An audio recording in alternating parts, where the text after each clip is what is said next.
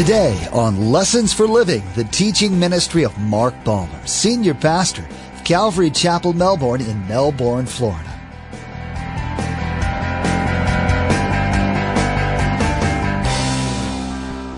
Be on guard. Be alert. You do not know when the time has come. What Jesus is saying is this. It's a simple fact of this.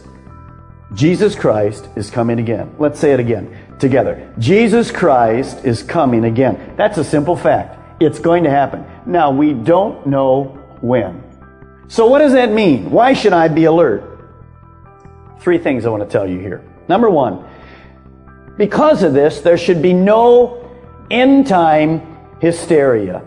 Believer, imagine you are expecting a visit from the most important living person you can think of. You want to clean up your house, but instead of getting the dirt and clutter out, you just sweep the gunk under all the rugs and furniture and, and smash as much of your stuff into every closet and cabinet you can find. When the person arrives, it doesn't take long before things start spilling out and your visitor is tripping over the bumpy rugs. When Jesus returns, he wants to find your house, that is your heart, clean. A thorough scrubbing takes time to find and repent of all those long hidden sins. Today, you'll hear how to prepare a right and clean heart. Remember, there's quite a few ways to receive a copy of Pastor Mark's teaching. We'll be sharing all that information with you at the close of today's broadcast. Now, let's join Pastor Mark in the Gospel of Mark, chapter 13, verse 34, for part one of our message entitled God's Bed and Breakfast.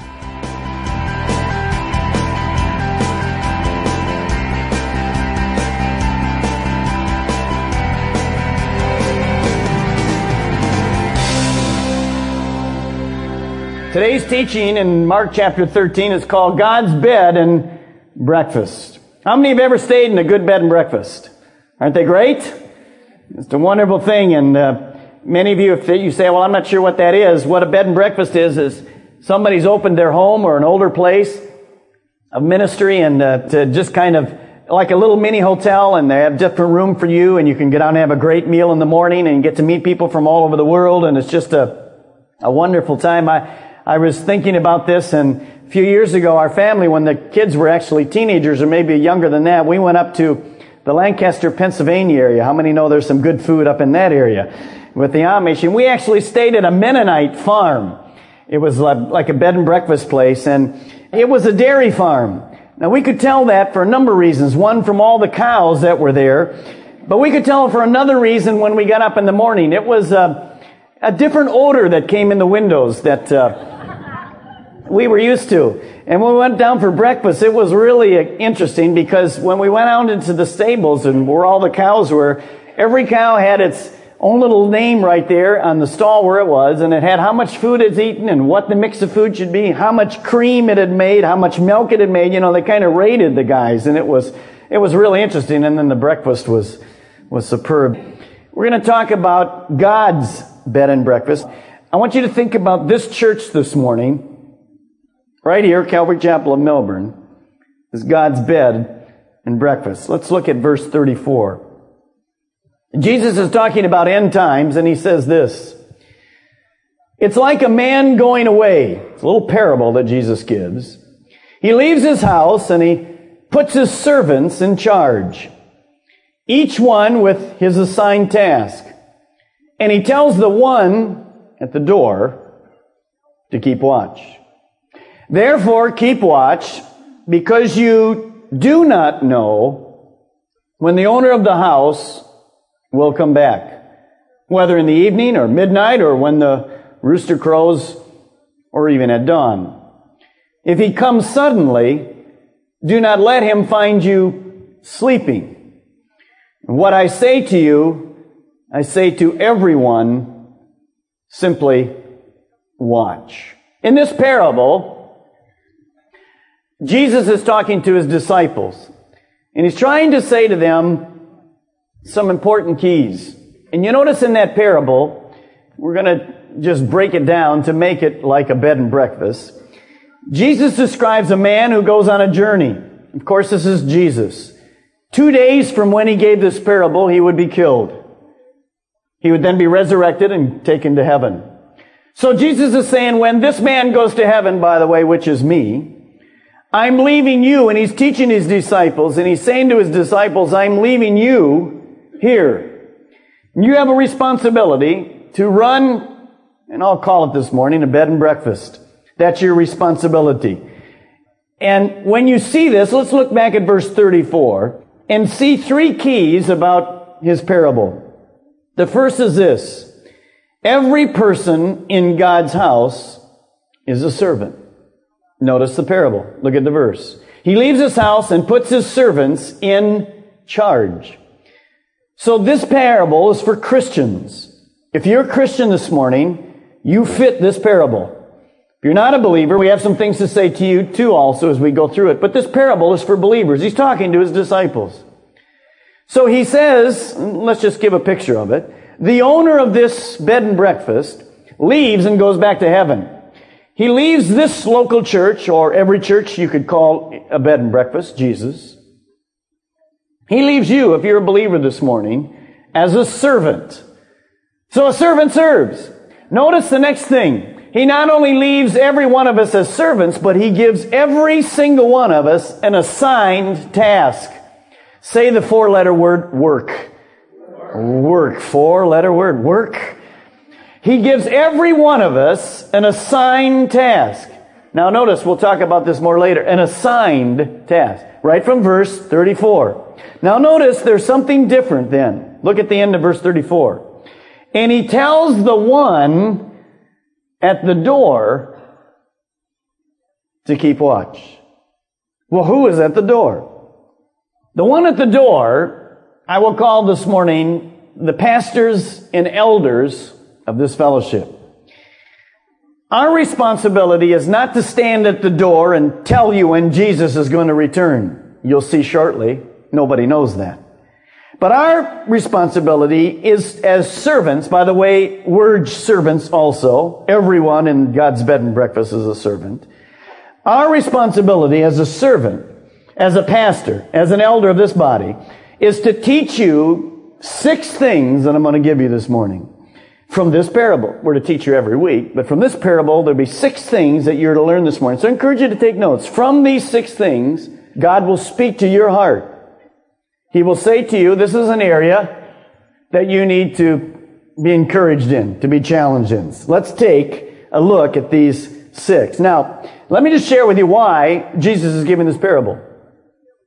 As we go through the sermon today, and the teaching, you're going to find this that at the end of this time, when Jesus comes back, by the way, he's going to return, he's going to evaluate every servant.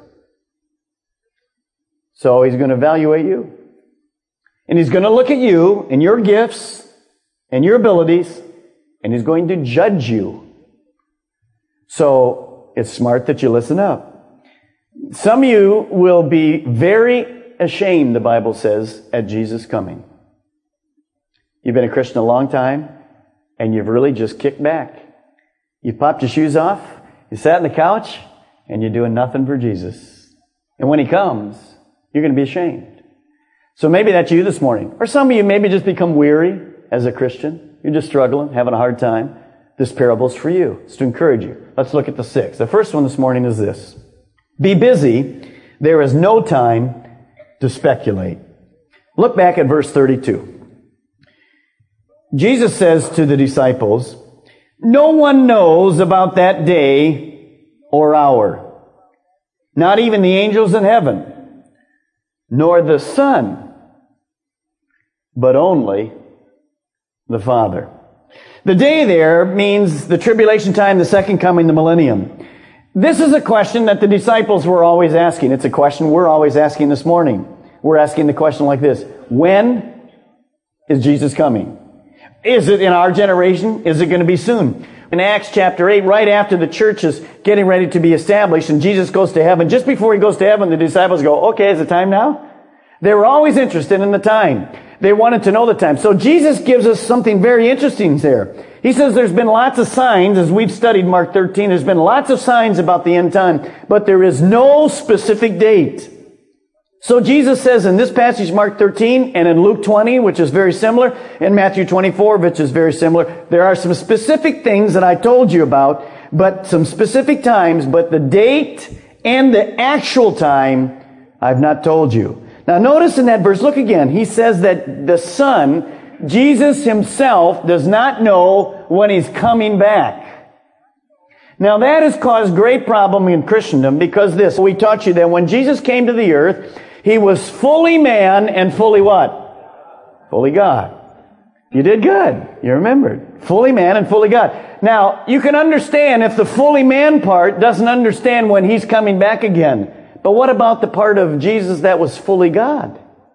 You see, God this morning knows everything. He knows the beginning to end. He all times perfectly. Well, why doesn't Jesus, who is fully God, know the time?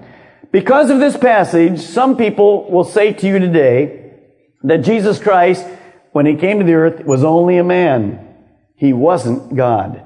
That's wrong. I'll have you write down a passage. You can maybe study it as some of your homework or devotion time this week. Just write this down. We won't turn there this morning. Philippians chapter 2, verse 6 through 8. What this says is this. Jesus was fully man and fully God. But when he came to the earth, he voluntarily listen, he voluntarily emptied himself of some of his divine attributes. What that means is when Jesus was on this earth, he was fully God and fully man, but he decided in his own heart just to give up some of those supernatural attributes. One was to know when he was coming back. And you say, well, I'm a little confused at that. Well, here's a simple one.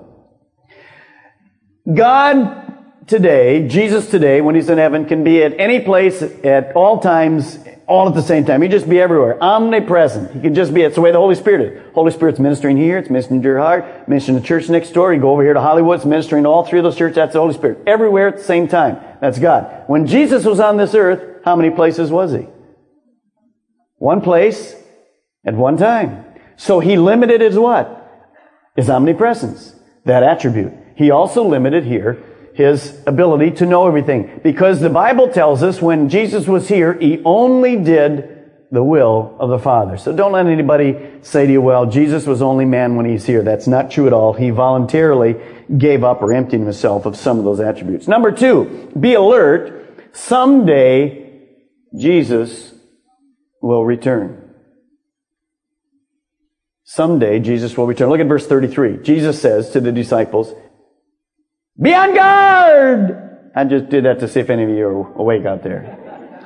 He didn't talk like that. Although later he had to because they were always sleeping. Be on guard. That woke somebody up, didn't you?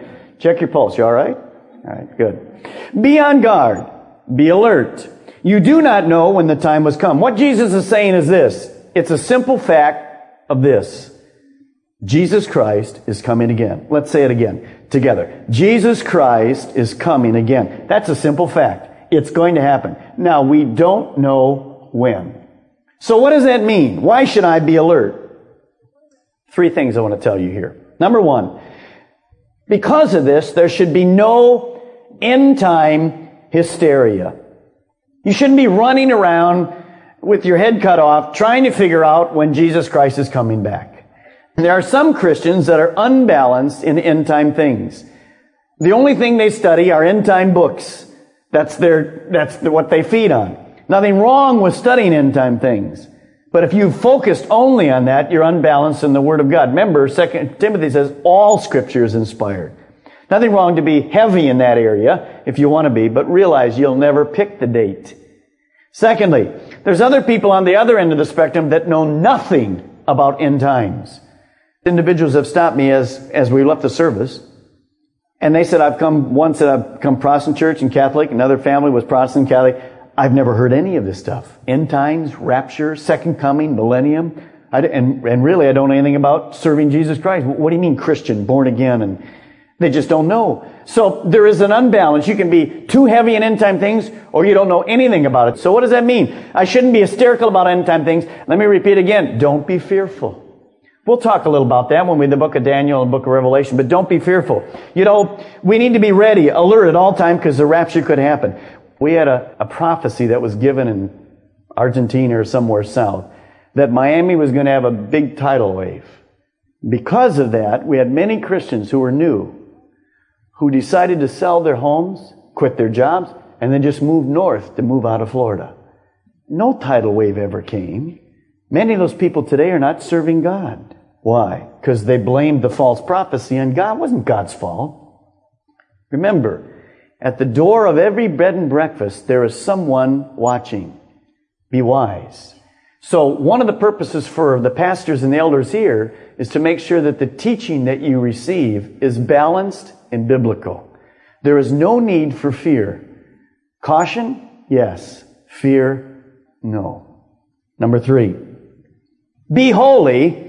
Keep the place clean. In Hebrews, it says this. We should make every effort to live in peace with all men and to be holy. Without holiness, no one will see God. A few years ago, my wife and I were at a bed and breakfast in London. It was a great time. We hadn't been there before in London.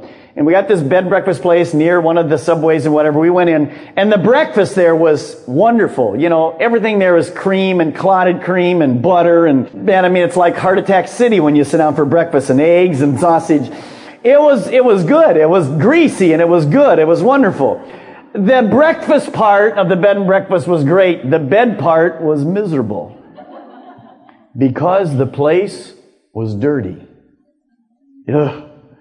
Can you imagine?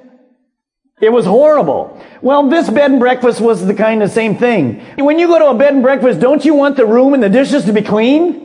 I mean, who wants to have a dish with egg all over the side and, you know, for somebody else it's? I mean, you want it clean. So what God is saying in the bed and breakfast, the area you've been assigned, your room, He wants it to be clean and holy.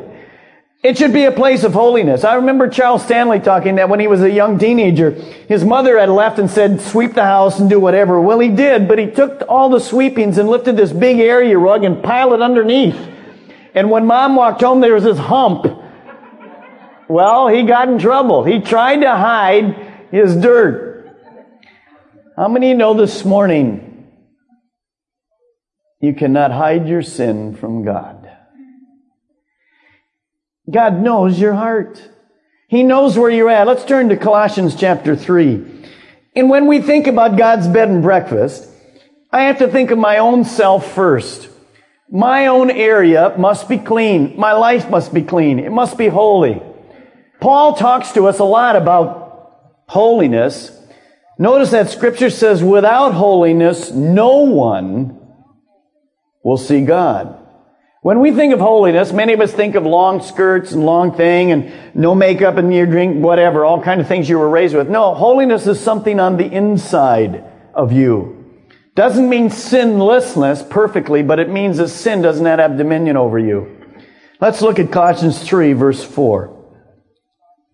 When Christ, who is your life, appears, in other words, Jesus is coming back again, then you will also appear with him in glory. In other words, he's coming, that's the rapture, he's coming back for the Christians.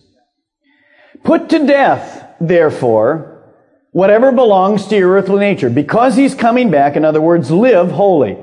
Sexual immorality is something you should put to death.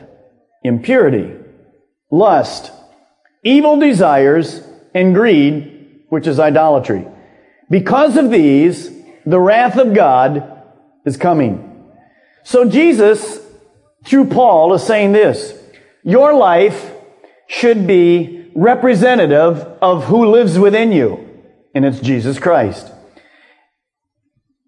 If your place is going to be clean, it will mean that the natural man of you, the, the sinful things in your life, will not have these. Let's look at it again. Sexual immorality, and impurity, and lust. Do we see any of that on TV today?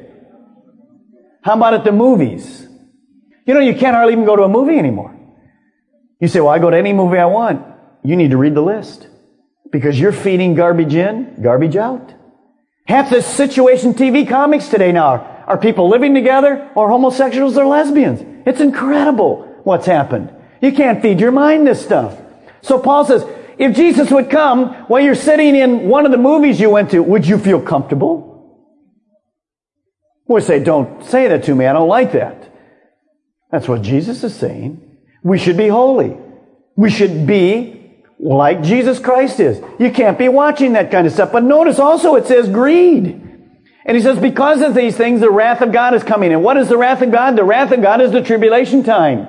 That's why he's coming. He's going to pour his wrath out. Now look at verse 7. This is a key, and you need to understand it. Paul says, you used to walk in these ways in the life you once lived.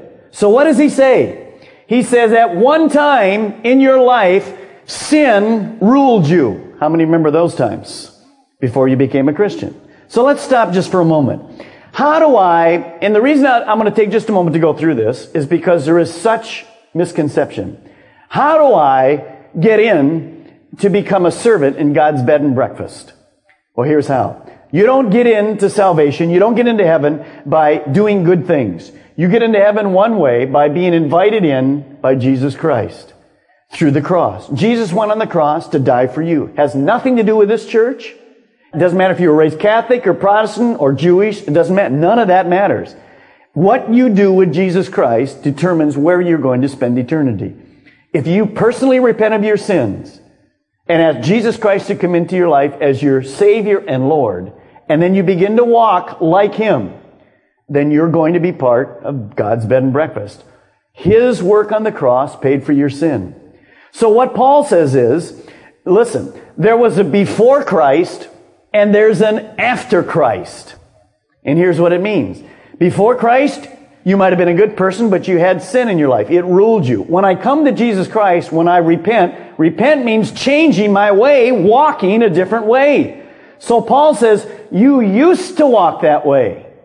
If you're here this morning and you come to some church or you were Catholic or Protestant, you came up front and you accepted Jesus Christ, and your life, since you've accepted Jesus Christ, is the same it was before you accepted Jesus Christ, nothing spiritually happened to you. And you're playing with your eternity. Now, when I accept Jesus Christ, then there is a before and an after. My life will be different. Will I be sinless? No.